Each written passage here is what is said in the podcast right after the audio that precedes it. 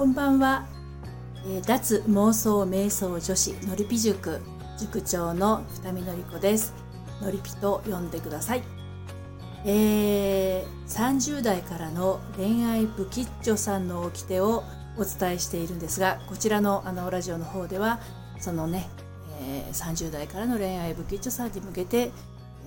メッセージを送っていきたいと思います。え今日ちょっと声が枯れてるのはですね私ちょっと一日中誰とも喋らずにあのー、来週の9月23日からちょっとこう特別企画をするんですがそのですねご案内ページをずっとこうワードプレスで格闘してましてあのパソコンのサポートをしているものであのそういったものを触るのが大好きなんですがこれあのずっとその誰とも喋んないでいるとちょっと声が枯れてしまうということで、ちょっとお聞き苦しかったら申し訳ありません。えっ、ー、と、今日はですね、えっ、ー、と、彼氏とか旦那さんがすぐ怒るという方に向けてのメッセージです。あの、男性が女性に対して、まあ、特にパートナーとか彼女さんとか奥さんに対して怒るっていうのはですね、怒るそのものではない可能性がとても高いということです。よくあの私のところにご相談に来る方にもですねあのご質問であるんですが彼が怒ってばっかりいるんですとか旦那がすぐ私にうるさく言うんですとかね。あのいつも怒られてばっかりなんですっていうふうに言われる女性が意外といるんですけれど何を隠そう私も割と旦那にいろいろ怒られたりすること多いんですけどこういう時の男性の心理はですね本当は怒ってるんじゃないんです。本当はですね寂しいんです。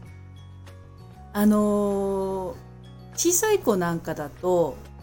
えー、っとお母さんが近くに急にいなくなっちゃったりするとうわーんって泣きますよね。男の子でも女の子でも。でもあのある程度大きくなってくるとですね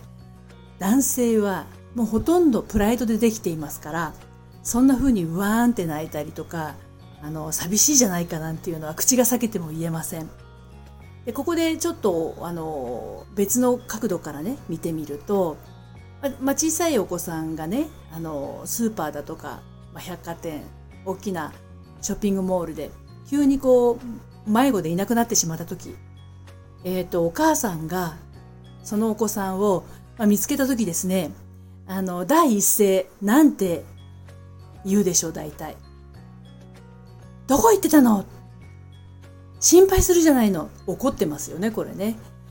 であの怒られたお子さんはまた泣くわけですよね。あ怒られた。でもこのお母さんの心理はあの奥底ではですねこの子がもう二度と私の前にあの戻ってこなかったらどうしよう。このままいなくなってしまったらどうしよう。悲しいとかね。この子がいない生活なんて考えられない。怖いと。いうふうなのが本当の真理なんです。それをあの外側の表面のね感覚感情で怒りとして表す表すんですけどあの彼氏が怒りっぽいとか旦那さんが怒りっぽいっていうのもこれと本当によく似ていてあなたのことをガミガミ怒ったりするご主人それから彼氏さんパートナーあなたのことが大好きでしょうがないっていうことですそして心配で心配でしょうがないプラス寂しいんですね。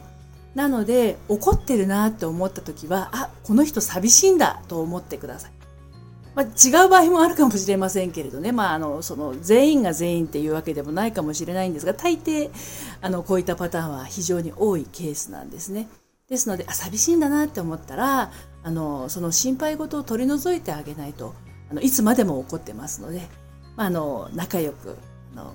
過ごすためにもねあその部分についてちょっと寂しいのかもねって気づいてあげるとまたこう2人のパートナーシップが深まるんじゃないかなと思います。これからあの土曜日からね4連休になりますけど長く一緒にいるとね結構あのもめ揉め事が起きたりしますけどあのそんな時もですねあのお互いの気持ちを柔らかく持って、えーと素敵な連休をお過ごしください。